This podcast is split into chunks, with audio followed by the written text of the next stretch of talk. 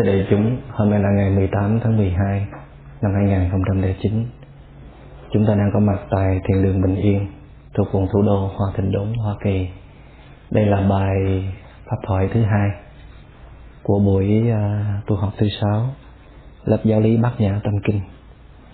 Hôm nay tôi xin chia sẻ với các vị uh, về cái tiến trình thực tập chuyển hóa của chúng ta. Đây là cái kinh nghiệm của bản thân tôi.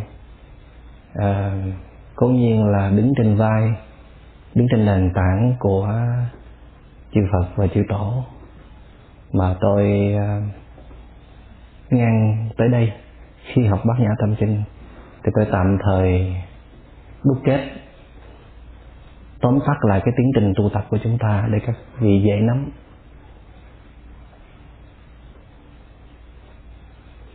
Cố nhiên đây không phải là một cái à, một cái bản đúc kết hoàn chỉnh. À, tôi sẽ tìm cách để à, thu gọn hơn hoặc là trong tương lai nếu mà có thu hoạch thêm trong cái công phu tu tập thì tôi sẽ bổ túc thêm. Thì ngang tới đây tôi có thể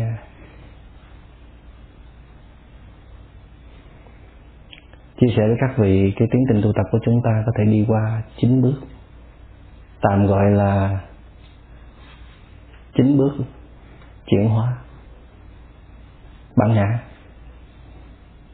Tiếng hán là cụ chuyển hóa đạo. Đạo tức là con đường.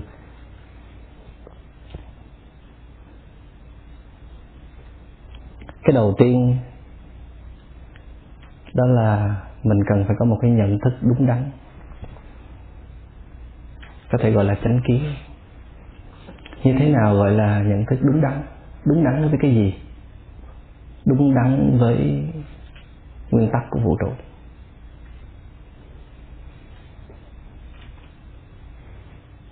Mình biết rằng à, cái đời sống của mình, cái khổ đau và hạnh phúc của mình là do chính mình gây ra.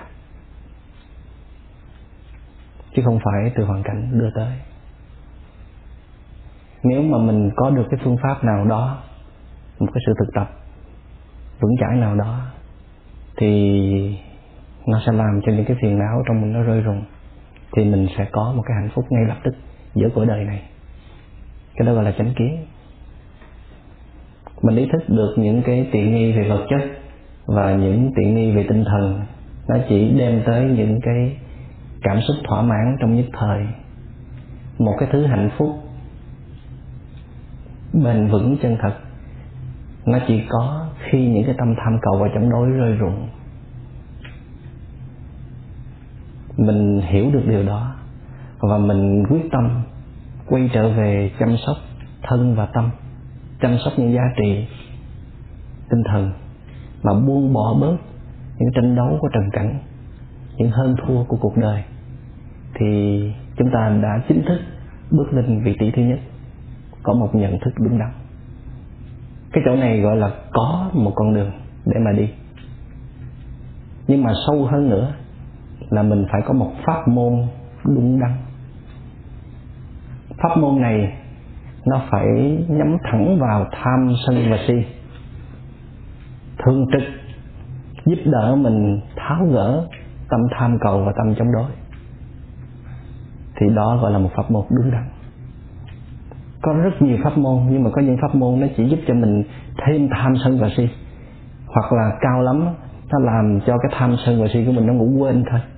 Có nghĩa là họ chỉ phát triển về à, sự định tâm chẳng hạn. Sự định tâm cũng có thể đem tới hỷ lạc. Cái hỷ lạc đó làm cho họ thỏa mãn. Thì đây cũng chưa hẳn là một pháp môn đúng đắn.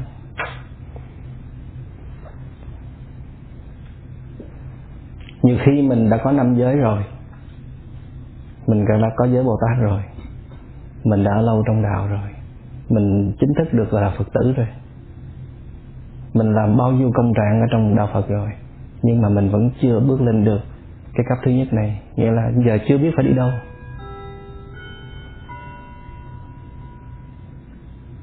Chưa biết phải làm sao, phải tu pháp môn nào, phải làm cái gì lúng túng hết.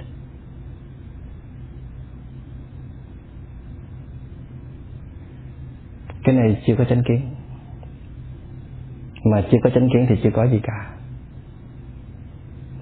Chánh tà lẫn lộn, lúc hiểu đúng, lúc hiểu sai. Lúc đi đường này, lúc tẻ qua ngõ khác. Nắm vững được cái pháp môn trong tay thì mới là cái bước thứ nhất thôi đó con thuyền nó bắt đầu rời bến. Chứ chưa có đi được cái đoạn đường nào đâu. Ở trong bát chánh đạo, chánh kiến cũng dẫn đường không có chánh kiến thì đi trật lất hết. Chẳng có được cái gì cả, chẳng có định niệm gì cả, chẳng có tuệ gì cả.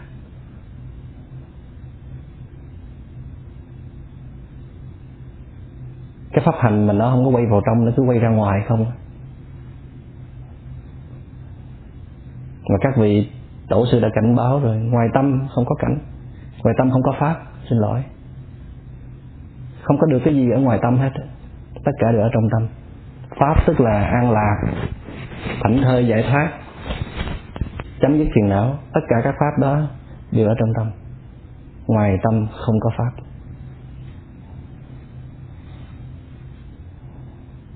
Cái đó được gọi là chánh kiến.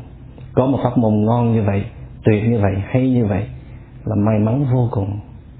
Thành ra có nhiều người, ngay cả chính tôi khi tìm được pháp môn vipassana tứ niệm xứ. Ngày đó mình mình có thể khóc. Mình sung sướng tới có thể rơi nước mắt được. Tại vì à, tu hành là sự nghiệp cuộc cả cuộc đời mình rồi không có cái gì khác nữa. Hết mà thành bại được mất có không? Của cuộc đời mình đã tạm gác hết rồi. Và mình đi vô cái chốn tu hành này đây mà không tìm ra được con đường thì làm sao tìm được của báo? Có con đường rồi mới có hy vọng tìm được của báo. Đó mà thiền sư thích nhân hạnh còn nói là có con đường rồi còn chưa chắc nữa. Nó xa dữ lắm đó. Bến giác hãy còn xa. Tôi thì thấy là nó cũng không có xa ghê gớm lắm đâu chỉ có sợ là lạc, lầm lạc. Tu nhiều chừng nào dễ lầm lạc như chừng ấy. Bờ giác không xa lắm, chỉ ngại nhiều bến mê. Nó quyến rũ, nó dụ dẫn mình. Chứ không phải là mình có một cái quyết tâm cao độ, một sức tu vững chãi, đổ dồn hết một trăm phần trăm cho sự tu hành mà thành công đâu. Còn mình có hai ba chục phần trăm tu thì có gì đâu để nói. đó là cái bước thứ nhất. Cái bước thứ hai, đó là phải phát triển phát triển cái định tâm. Tu pháp môn gì thì cũng phải đem tâm ý trở về một mối, không cho chạy lang thang, không cho những cái vọng tưởng đạo điên tiếp tục phát triển không còn lao sao, không còn nghĩ ngược nghĩ xuôi, không còn chạy về quá khứ, không còn chạy tới tương lai. Đem tâm trở về với hiện tại pháp môn nào cũng phải đi ngang qua cái chỗ này hết. Tập định tâm trước. Mình tu pháp môn gì mà mình không có định tâm, thì đây là phải pháp môn của đạo Phật rồi đó. Và nó cũng không phải là một pháp môn có chiều sâu nữa.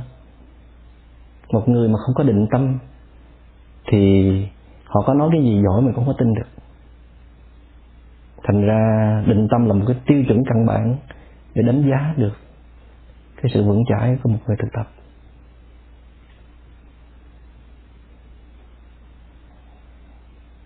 Mình khoan học giáo lý gì cao siêu.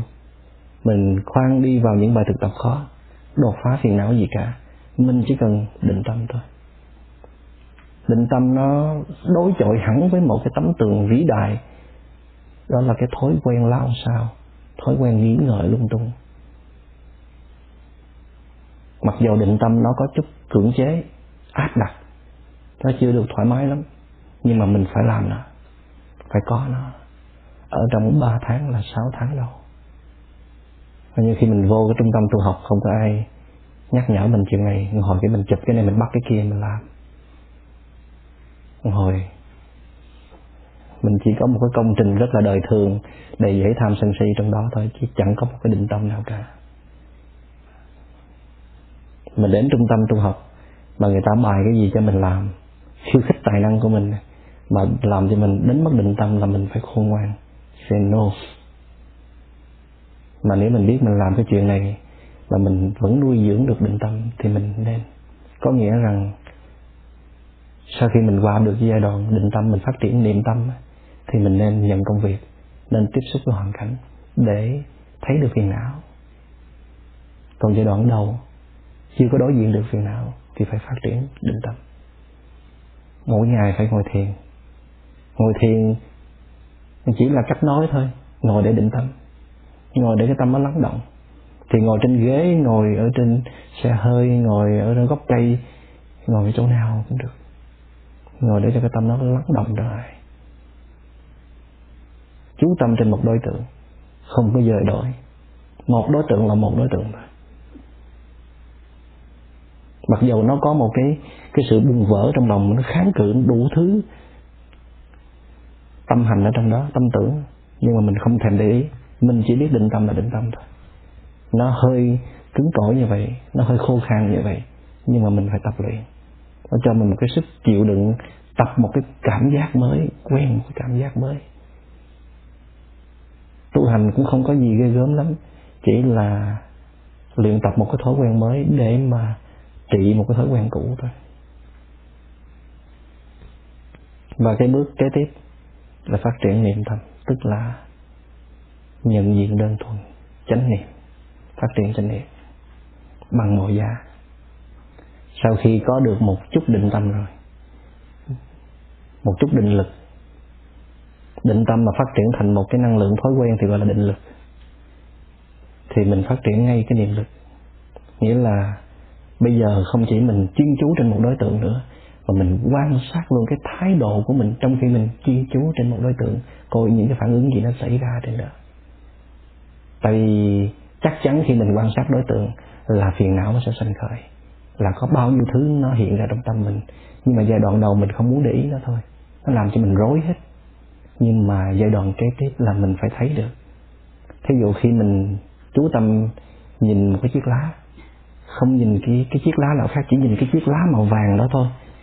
Nhìn độ khoảng 15 phút, thì mình phát triển cái niệm tâm là cái thái độ của mình trong khi nhìn chiếc lá. Đầu tiên là mình thấy được cái cường độ của cái sự chú tâm mình, nó mạnh hay nó yếu, nó tăng, giảm liên tục, phải thấy được cái cường độ chú tâm. Sau đó mình thấy luôn cái thái độ của mình là mình muốn, mình không muốn, mình ráng, hay là mình không ráng, mình tự nhiên, mình thoải mái khi mình chú tâm ở trên đó. Thấy luôn cái thái độ của mình. Mà chỉ khi nào mình đặt chân tới cái cái trình độ này đó, mình thấy được cái thái độ mình phản lên đối tượng là cánh cửa giải thoát bắt đầu hé mở ra. Chứ còn định tâm là chưa có gì cả. Bắt đầu thấy được mặt mũi của phiền não bằng một cái thái độ không thành kiến hay là không có thái độ. Có một thái độ không thái độ.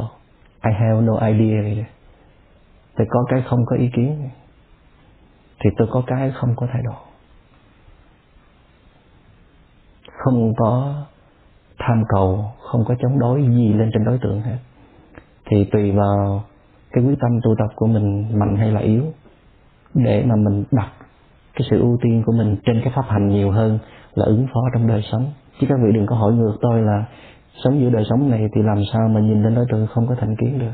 Thì cái gì nó cũng có cái giá của nó.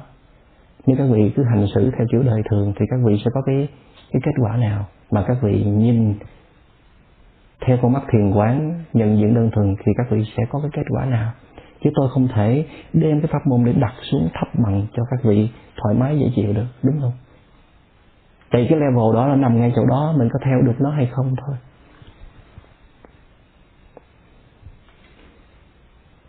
Chứ mình đừng có kiến nghị, mình đừng có biểu tình là sao khó quá, sao tu được? Có thể dễ được không?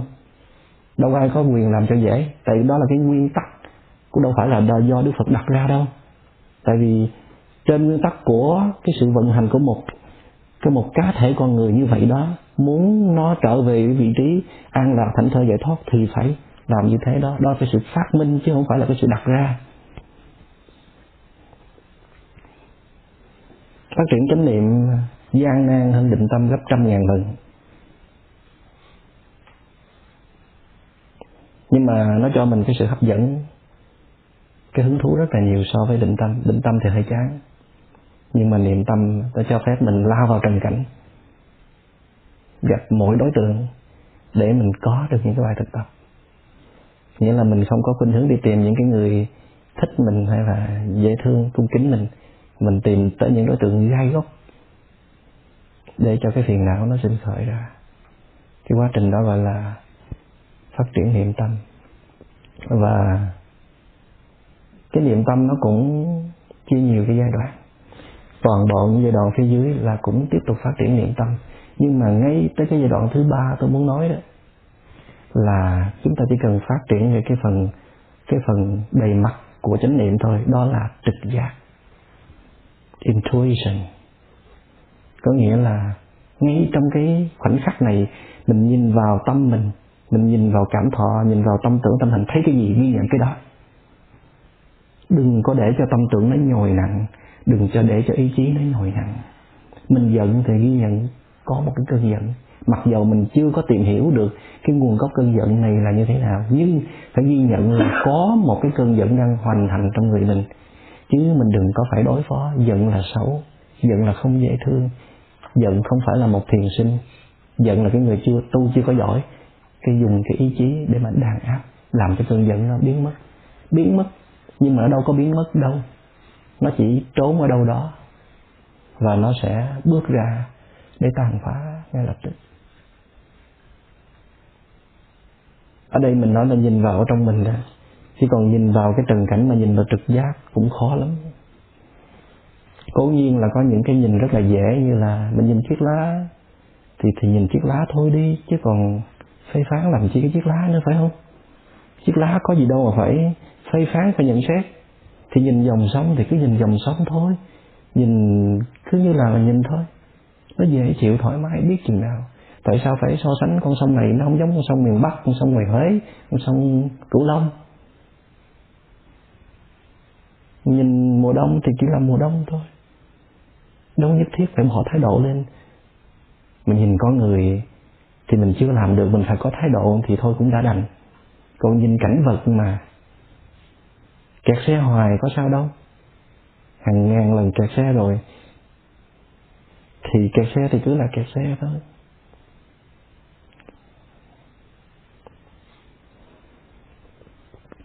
Trễ hạn thì cứ là trễ hạn thôi.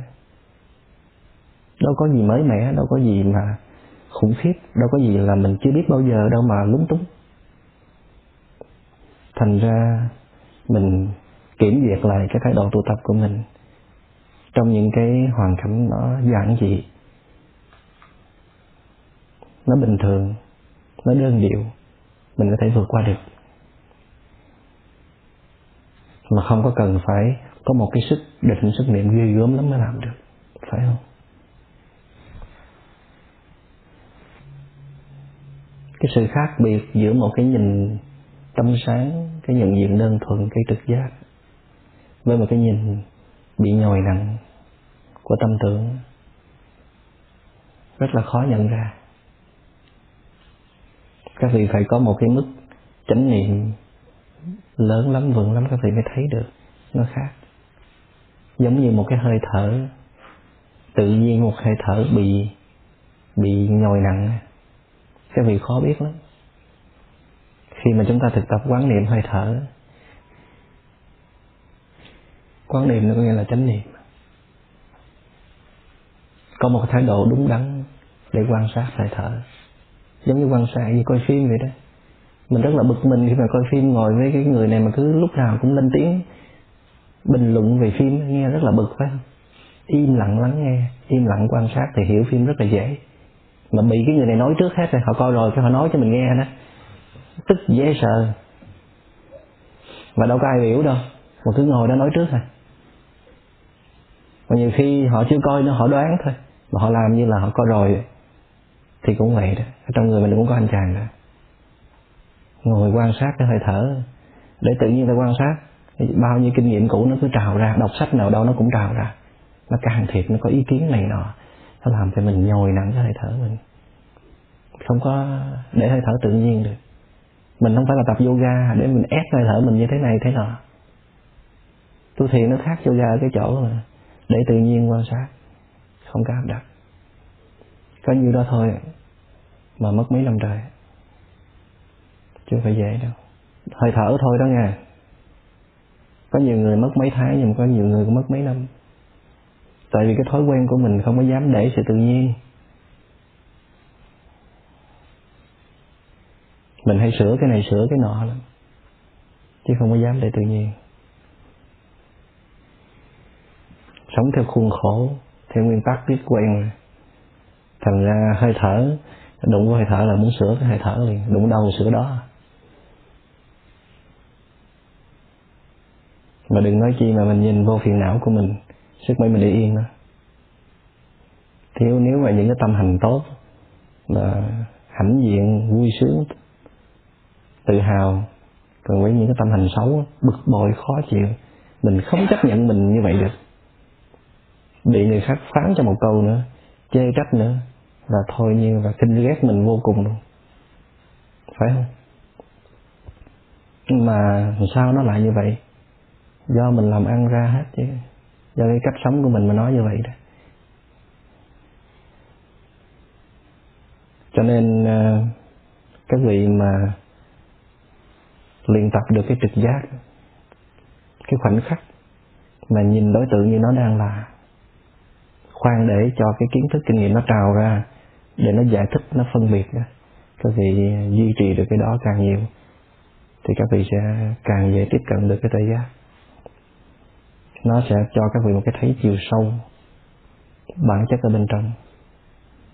Cái đó gọi là quán chiếu. Sau này gọi là quán chiếu. Looking deeply. Cái quán chiếu nó khác với cái chánh tư duy. Mặc dầu trong cái quá trình tu học chúng ta nó cũng cần chánh tư duy lắm. Có những lúc chúng ta phải ngồi suy gẫm. Suy gẫm trên một cái thái độ đúng đắn. Mình đem hết kinh nghiệm của phật, của tổ để mà mình, cộng với kinh nghiệm của mình để mình ngồi mình phân tích mẫu xẻ vấn đề cái đó gọi là tính tư duy, mà mình không hề mang theo tâm tham cầu và chống đối. Cái đó nó có thể cho mình một cái thấy, mà cái thấy này nó không phải là tự giác. Nhưng nó sẽ là một cái chất trợ phụ giúp cho cái quá trình quán chiếu trong tương lai.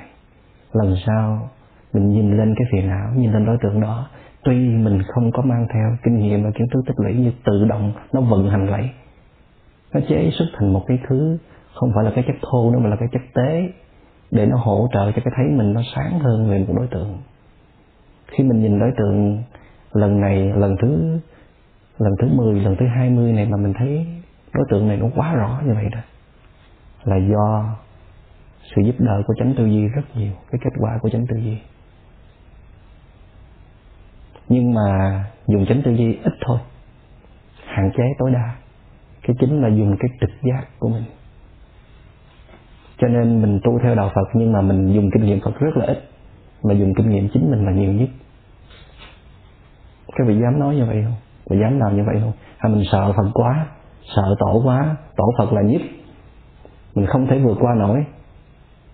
Mà đâu cần phải vượt qua anh chứ mình phải có cái sự khám phá của riêng mình.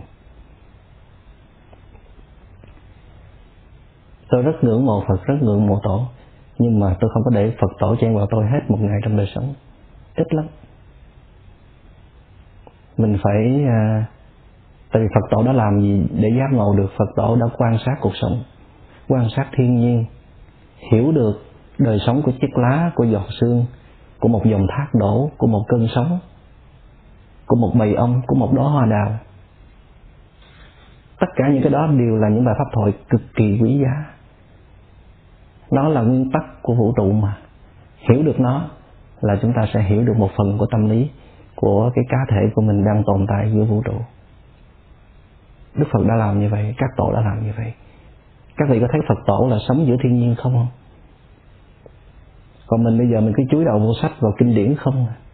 ở trong phòng kính không? À?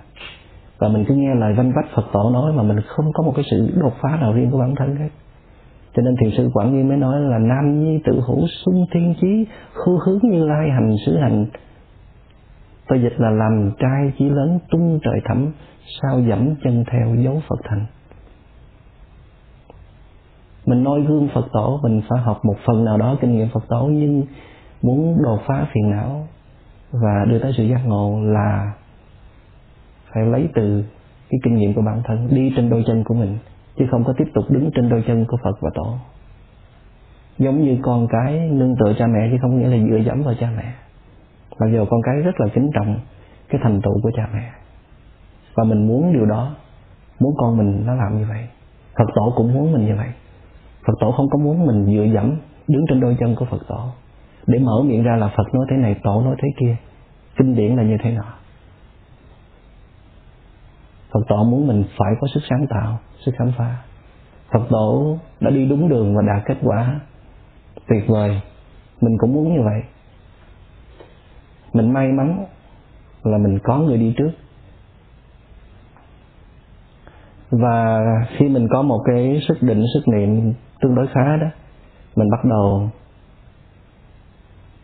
đột phá phiền não, bắt đầu chiến đấu chuẩn bị một cái, những cái thứ vũ khí cần thiết, một cái năng lực cần thiết rồi bắt đầu chiến đấu. Thì bát nhã tâm kinh mà mình muốn có thể thực chứng được muốn đạt được cái trí tuệ bát nhã, thì bắt buộc mình phải đi qua ba bước căn bản đầu. Chứ không thể nào mình nhìn vô sắc mà thấy là không được. Cái đó là nói chơi cho vui thôi. Nó phải trải qua một cái công phu dày đặc như vậy đó. Thì bắt đầu mới nhìn lại sắc này thanh tịnh hóa sắc uẩn. Đó là bước thứ tư. Tập nhìn vào cái hình hài của mình để tìm hiểu cái sự vận hành cái cấu trúc của nó. Mỗi khi uh, tiểu tiện mỗi khi tắm rửa mỗi khi tiếp thu thực phẩm có rảnh đưa bàn tay lên nhìn xem dành rất nhiều thời gian cho công trình đó để thấy cái bản chất thật của nó để đi tới kết quả là không có nô lệ, không có bám víu, không có kẹt vào cái hình hài này. Để mà chăm chút, để mà sức dầu thơm pha phân, phấn son, để mà dùng nó để hấp dẫn người khác. Để mà không có đòi hỏi chiều cao, chiều dọc. Làm sao cũng được hết. Mình thấy cái trình độ mình mình biết à. Và thanh tịnh hóa thanh tịnh hóa sắc uẩn nó cũng là không có khinh ghét không có coi thường. Dù cái thân xác này nó có thuần thiết rồi, nhưng mà không có coi thường, không có rẻ rúng và không có hoảng sợ gì nó.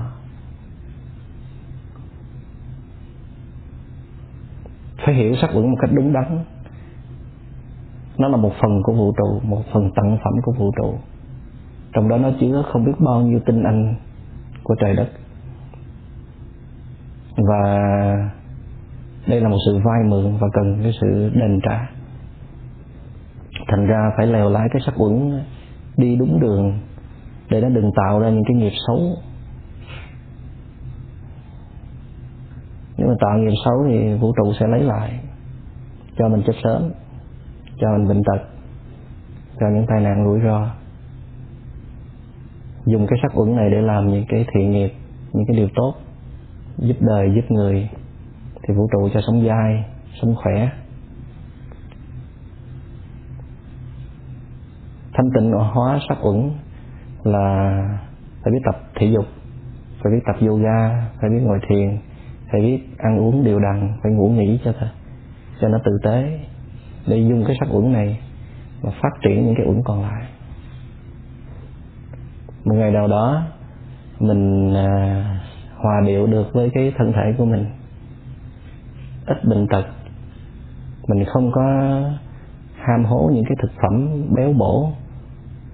Mình ăn những cái loại nuôi dưỡng và trị liệu cơ thể thôi. Thì coi như là đang trên con đường thanh tịnh hóa được sắc uẩn không có dùng đó để mà thỏa mãn nhục dục là thanh tịnh hóa được sắc uẩn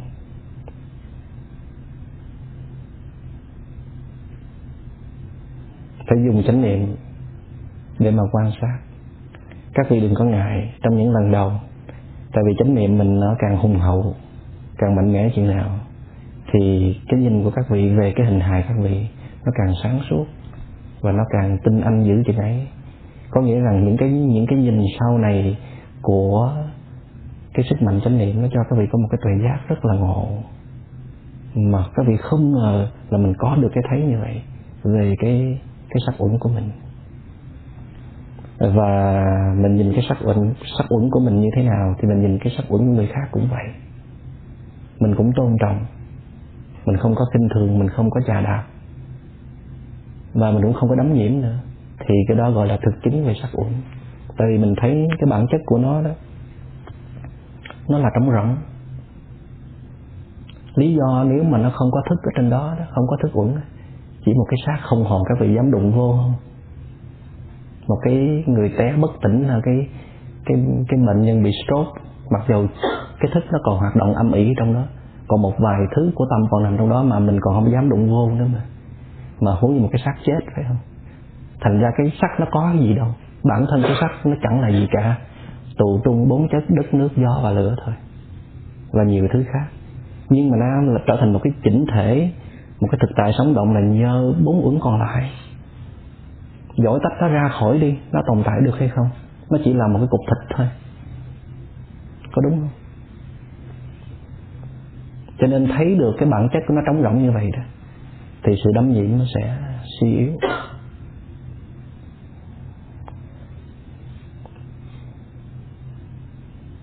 Cho nên bây giờ y khoa người ta đã bắt đầu quan tâm tới tâm lý khi mà trị liệu bệnh nhân.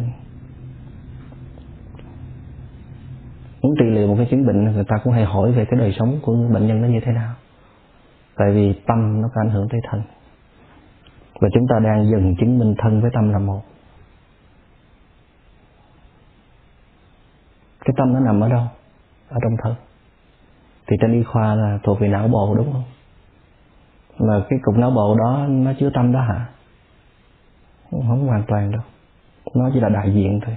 Nó là chủ yếu thì nó nằm ở trên đó, nhưng mà nếu mà không có những cái bộ phận khác, thì cái đó, cái não không cũng chẳng làm được gì cả. Cho nên tâm của mình đã nằm khắp toàn thân của mình, chỗ nào cũng có tâm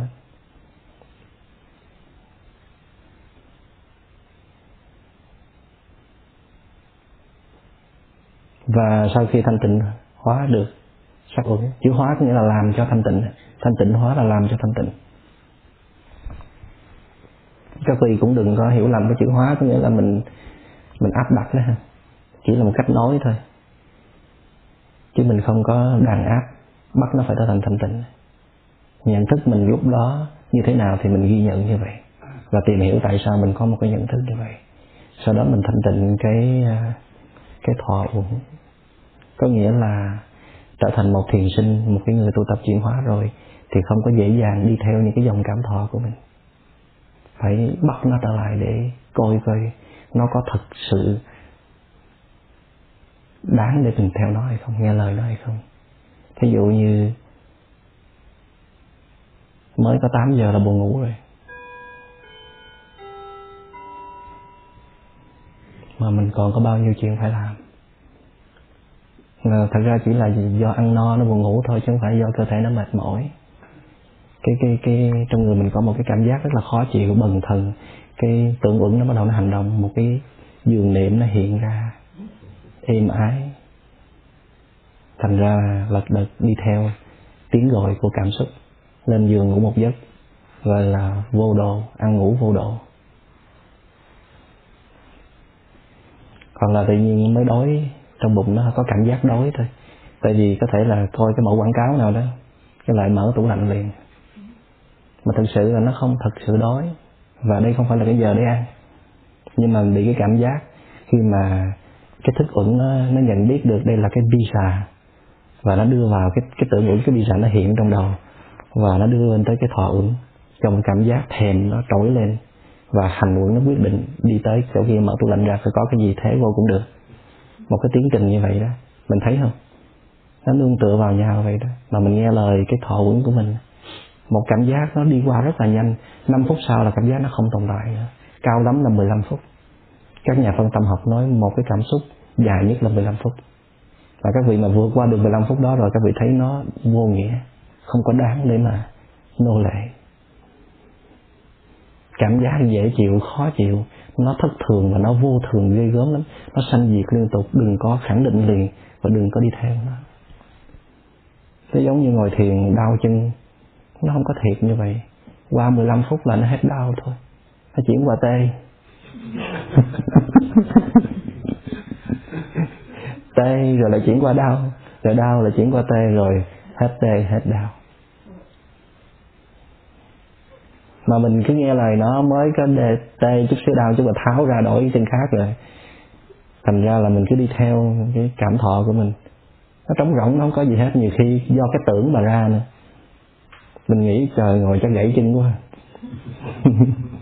Đau kiểu này là các máu nó chạy lưu lưu thông không bình thường. Mà đâu phải là tu một ngày một bữa thiếu gì ngày để tu. Thành ra thôi xả xả thiền cho rồi. Thành ra cái thọ của mình nó nó cũng được làm từ tưởng rồi làm từ hành nữa tâm hành nữa. các vị về nhà làm dùm tôi cái bài tập đó các vị đưa ra một cái à, một cái uẩn như vậy 10 ví dụ. Thí dụ như cái sắc uẩn, muốn chứng minh sắc uẩn là dai không? Thì 10 ví dụ cho thấy là uẩn nó chỉ tồn tại, phải nhờ vào bốn uẩn còn lại. Ít nhất là tùy thuộc vào một uẩn, hoặc là hai uẩn, hoặc là ba uẩn, hoặc là bốn uẩn. Chứ nó không có thể tồn tại độc lập. Các vị phải chứng minh được điều đó. Tự mình đưa ra ví dụ. Hoặc là thọ uẩn ví dụ về thọ ứng 10 cái ví dụ về thọ ứng, để thấy rằng thọ ứng nó không thể tồn tại độc lập được và nó không phải là có thật. Nó chỉ là cái sự vận hành bị tương tác bởi tưởng, bởi bởi hành, bởi thức hay là bởi sắc. Và ví dụ cho trường hợp hành ứng tưởng ứng và thức ứng cũng vậy. Các vị phải tự làm bài tập đó. Khi các vị làm bài tập đó rồi, các vị sẽ thấy hiểu nó thật sự là dai không. Dai không là gì? Là không thể đứng riêng được. Nó đứng như vậy như một guồng máy. Giống như tôi nói là một cái dòng nước nó chảy như vậy ra nhưng mà nó dai không là tại vì nó sự đan kết của vô số hạt nước li ti. Cái con người mình là dai không tại vì nó được liên kết bởi vô số những cái tế bào li ti. Tế bào chỉ là một cách nối thôi, nó còn vô số những thứ li ti khác. Giống như là mình cầm một cây nhang, mình quay một cái vòng này một hồi cái người từ xa thấy một cái vòng lửa. Cái vòng lửa này là do những cái chấm lửa li ti thì tất cả những cái ly ti nó hợp thành như vậy, gọi là duyên sinh. Chứ nó không có một cái chủ ngã riêng biệt tách ra là là thành cái khác rồi. Và mình bớt nghe lời thọ uẩn. Hiểu được thọ uẩn chỉ là một cái phản ứng tự vệ của mình thôi. Buông xả được cái thọ uẩn mình thanh tịnh được nó, là mình vượt qua được một đoạn đường rất là xa. Cái người này sống không có bị cảm xúc chi phối. Gọi là sống bằng cảm tính, hứng đâu làm đó, không có suy xét. Không có chính chắn gì cả. Đụng đâu nói đó, đụng đâu làm đó. Thích là nói, không thích là làm. Nghĩa là vượt qua được một phần thô của thích và không thích tức là yêu thích và ghét bỏ, vượt qua được phần thô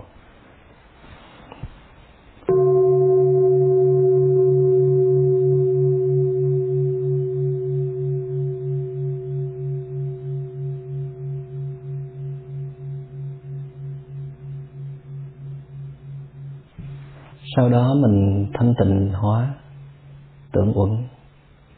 Những cái tưởng chỉ để bảo vệ cái tôi ích kỷ của mình phải buông bỏ bớt.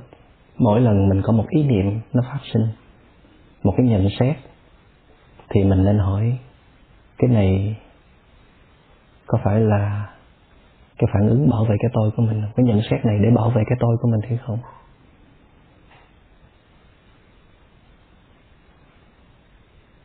Nó có thật sự chín chắn không?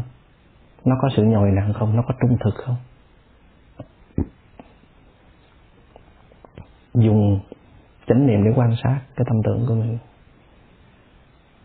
Quan sát những cuồng phim mà mình chất một đống trong đó, không biết bao nhiêu cuồng phim mà nói. Tự vẽ vời, tự hù dọa. Bây giờ mà nghĩ tới con đường đi về bên kia thế giới ấy đó, đáng sợ hãi hùng lắm. Phải không thầy trí? Mình sẽ vẽ ra những con đường sắp tới và chính nó nó làm cho mình không thể sống nổi. Mất rất nhiều năng lượng. Mặc dầu cái mình mất nhiều năng lượng nhất là hành uẩn, nhưng mà tưởng uẩn nó mất cũng khá nhiều, mà không bằng cái hành uẩn. Nghĩa là khi mà phiền não nó vận hành rồi đó là mất năng lượng, phải không? Vẫn mất năng lượng nhiều nhất còn cái tưởng nó cũng mất năng lượng nhưng mà ít hơn. Mà nói vậy thôi chứ mà mình ngồi suy nghĩ hoài gọi là tổn thần đó tổn thần tức là cái tưởng của mình nó hoạt động quá mạnh, thành ra mình không còn năng lượng nữa. Vậy thì muốn thanh tịnh được tưởng vững là phải tập định tâm, phát triển định tâm cho nhiều. Tập nhìn mọi thứ như nó đang là thôi, đừng có nghĩ ngợi thêm. Bớt đi vào trong cái kho chứa tâm thức để mà so sánh, để mà để mà ứng chiến, thì cái tưởng vững nó sẽ cô đặt lại nó sẽ bớt hoạt động. Và sau này nó chỉ hoạt động trong cái sự chủ động của chúng ta thôi. Nghĩa là chúng ta dùng nó để tiên đoán về tương lai một cách chính xác để giúp đời, giúp người. Kể cả khi mà mình tiên đoán về những cái phiền não trong người của mình và cái tội giác của mình cái tự nguyện nó cũng giúp đỡ nữa, nhưng mà trên cái sự vận hành của chánh niệm. Và tiếp đó chúng ta thanh tịnh hóa, hành uẩn. Đầu tiên là chúng ta theo à, tứ chánh cần, tức là những năng lượng xấu đã phát sinh rồi thì phải tìm cách bàn trừ. Những năng lượng xấu chưa phát sinh, đừng cho nó phát sinh. Những cái năng lượng tốt đã phát sinh rồi, tìm cách nuôi dưỡng.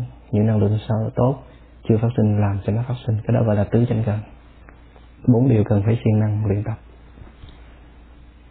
thì những cái tâm hành nào nó như là ghen tức hay là giận hờn hay là ích kỷ, hay so đo hay là kỳ thị,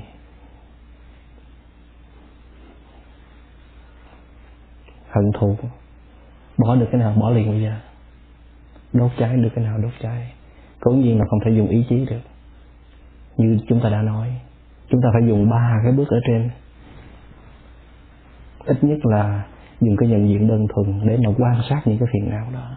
Phải làm liền nó phải giải quyết những cái rắc rối đó cho nhanh. Cái chữ cho nhanh đây nó có nghĩa là phải tinh tiến đừng có lười biếng thôi chứ không phải là phải uh, uh, quyết liệt để uh, trở thành một cái gì. Không phải nôm na để trở thành một cái gì mà mình phải tinh tiến để chứ không phải là thấy đó là cứ để hoài như vậy cái người nào mà sống không có nề nếp công việc cứ để ờ, từ ngày này qua ngày khác không chịu giải quyết, mặc dầu là ở không chẳng làm gì cả. Thì người này rất là khó để mà đột phá phiền não.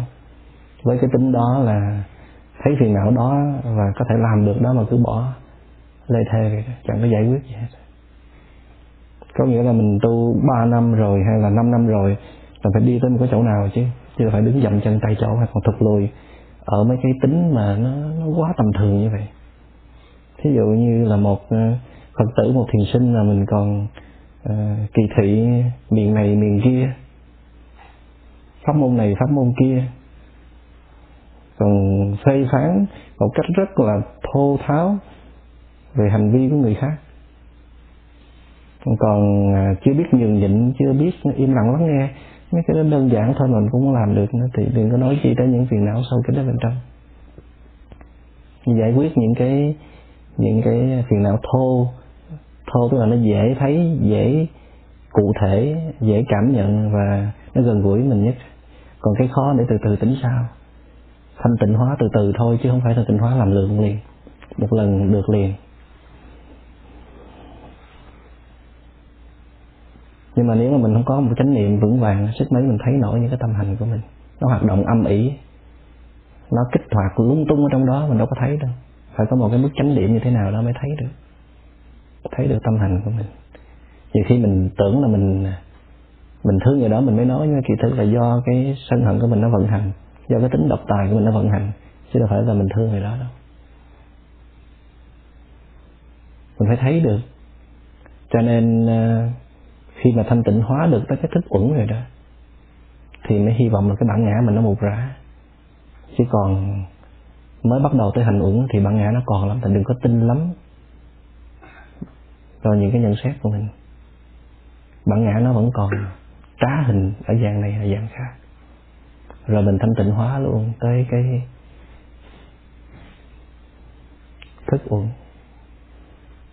Như hồi nãy nói, tức là nhận diện đơn thuần là một loại thanh tịnh hóa thức uẩn nhưng mà mình phải tập nhìn mọi thứ nó cứ như vậy thôi, chứ tất cả những cái tên mà cuộc đời đặt ra cho nó, thí dụ hồi nãy nói dòng sông, thật ra bản chất dòng sông không phải là dòng sông. Do con người nghĩ như vậy, đặt như vậy, theo cái lợi ích, nhu cầu của con người thôi. Tại vì con cá nó nghĩ khác, phải không? Con cá nó nghĩ đó là cung điện của nó và cái đám rong rêu nó nghĩ khác. Và con chim nó nghĩ khác. Thành ra vũ trụ là một cái gì đó, thực tại là cái gì đó mà cái vô minh của mình còn thì không thể nào thấy được. Tham sân si còn là không thể thấy đúng bản chất nó được. Nhưng mà ít nhất cái bước đầu tiên là phải thấy như cuộc đời đã đặt ra mà mình khoan bỏ cái thái độ lên trước trước đã phải không? Thấy dòng sông là dòng sông thôi là giỏi lắm rồi đó. Giỏi ghê gớm luôn tức là không dễ dàng bỏ một thái độ yêu và thích trên một đối tượng. Thanh tịnh hóa được cái thức uẩn ở chỗ đó. Rồi sau đó đó, với cái định lực và niệm lực, nó giúp cho mình hiểu thấu được bản chất của nó là cái gì.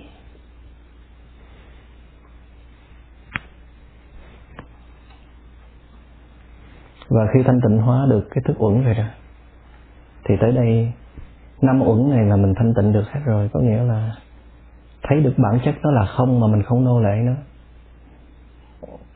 Đây là cái câu tuyên bố của Bồ Tát Quan Thế Âm Avalokitesvaraya Bodhisattva. Này các vị Năm uẩn là không. Mình là nói ké theo Bồ Tát Quan Thế Âm thôi. Nếu Bồ Tát Quan Thế Âm không tuyên bố Đức Phật không tuyên bố, Tổ sư không tuyên bố Bây giờ sức mấy mình ngồi đây mình nói vanh vách như vậy được. Lần mò ra được chỗ này cũng gần hết kiếp người. Thành ra chỗ này mình phải chắp tay tạ ơn Phật Tổ. Vô lượng, vô biên, Không thể nói được.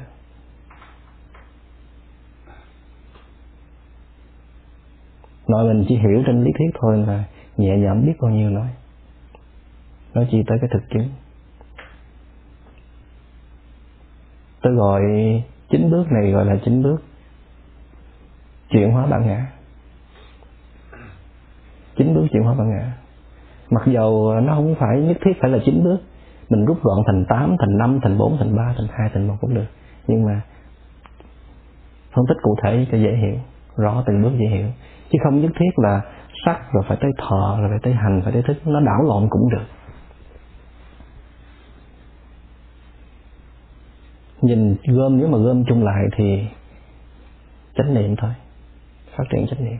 Tại vì đối tượng chánh niệm đó là sắc thọ và và tâm. Tới niệm xứ, chỉ cần phát triển chánh niệm trên ba đối tượng nữa thì trong tâm nó gồm có tâm tưởng, tâm hành và tâm thức.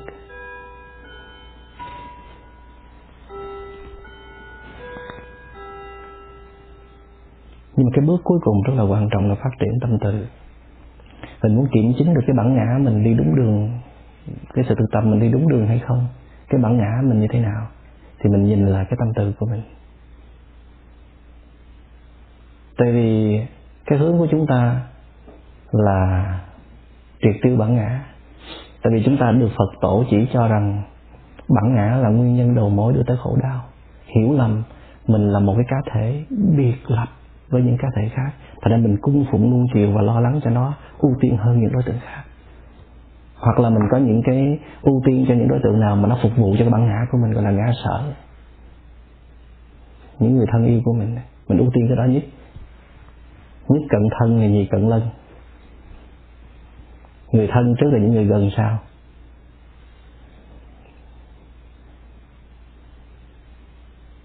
Và cái quá trình mình phát triển định niệm và soi vào năm uẩn, thanh tịnh hóa nó để kiểm chứng mình đi đúng đường hay không thì phải nhìn vô cái tâm tư của mình. Mà muốn nhìn vô tâm từ là mình phải nhìn ra cuộc đời, nhìn vào con người, để coi mình thấy họ có khác biệt với mình hay không. Để coi mình có kính trọng họ không, mình có thương yêu họ không, mình muốn giúp đỡ họ không, một cách không có điều kiện.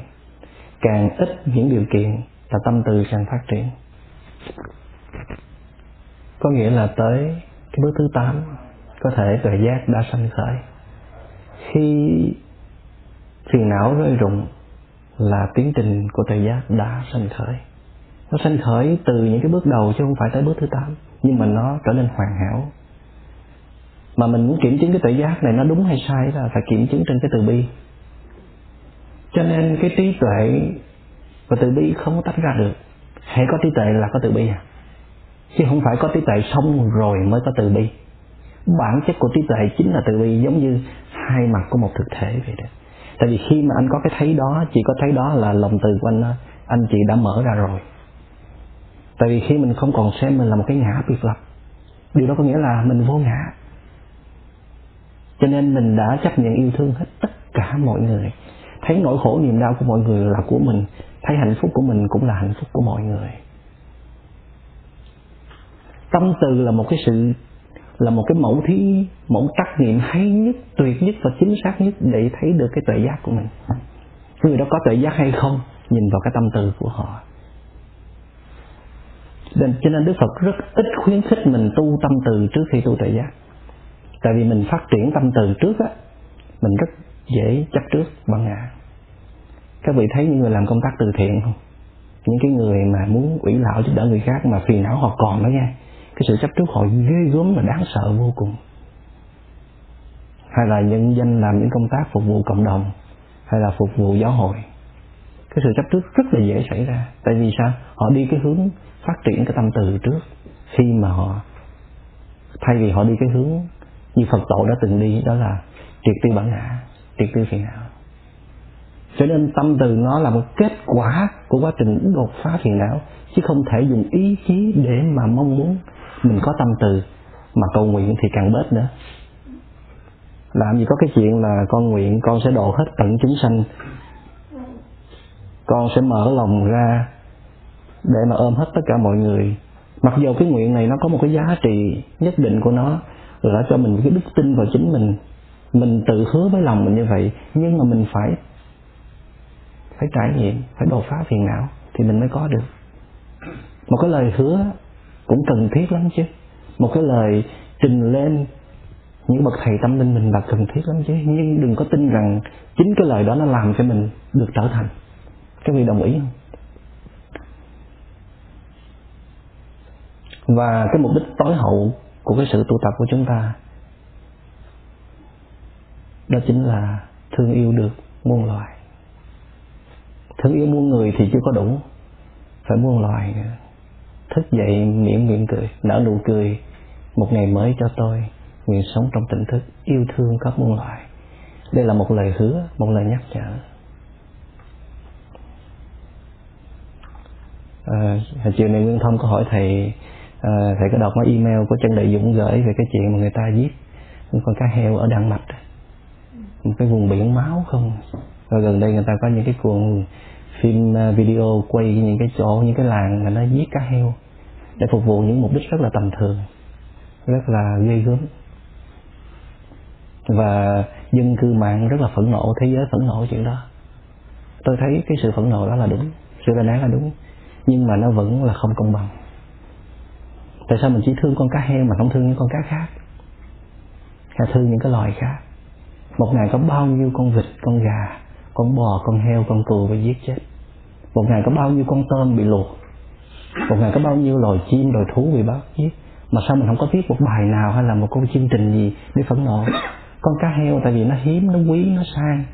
Nó nó gần gũi con người, nó được người ta kính trọng nó, cho nó vào một cái vị trí hàng top nhất là con nít, nó yêu thương quá. Cho nên người ta có một cái thái độ không công bằng.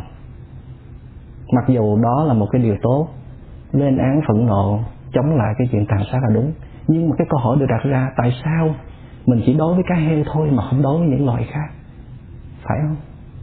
Cho nên mình chưa có thương được muôn loài đâu. Cái thương này vẫn đứng trên cái ngã của mình. Mặc dầu nó rất là tinh vi sâu xa, phân tích mình sẽ thấy. Nó phục vụ cái gì đó của mình ít nhất là mình cũng ăn ké theo, là mình cũng là cái người yêu thương muôn loài. Thấy người ta lên án thì mình cũng lên án để chứng tỏ cái tâm từ của mình. Nhưng mà kỳ thực, mình có yêu thương thật hay không? Nó vẫn có trá hình của bản ngã như chơi. Và nếu mà chúng ta có được cái hiểu này, mặc dù chưa thực chứng được, có được cái hiểu này, thì chúng ta mới chấp nhận được. Chấp nhận có nghĩa là nghe nổi đó. Những cái lời tuyên bố đồng trời ở phía sau của bác nhã tâm kinh.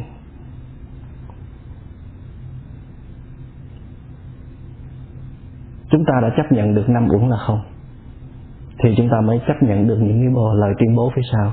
Những lời tuyên bố phía sau đó là kết quả sau khi thấy được năm uẩn là không, thì bồ tát quan thế âm và chư phật chư tổ đã cho chúng ta thấy với cái thấy này, bạn sẽ mở được tất cả những cánh cửa bí ẩn của cuộc đời, của vũ trụ vạn hữu này. Khi bạn hiểu được và thực chứng được năm uẩn là không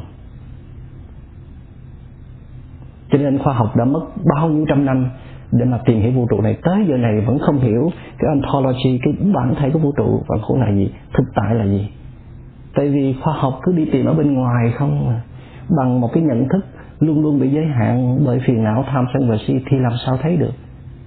Hay thay đức phật đã đi cái chiều hướng ngược lại, đi từ trong ra ngoài. Thực chứng thấy rõ, xuyên thấu được chính mình thì sẽ xuyên thấu được vũ trụ vạn hữu. Thì ở trong bát nhã tâm kinh này cũng đi cái tiến trình như vậy. Là sau khi thấy được năm uẩn là không rồi thì mới nhìn ra cái thế giới bên ngoài để hiểu cái cuộc đời này là như thế nào, vũ trụ này là như thế nào. Chúng ta sẽ gặp lại trong buổi tới. Xin cảm ơn đại chúng.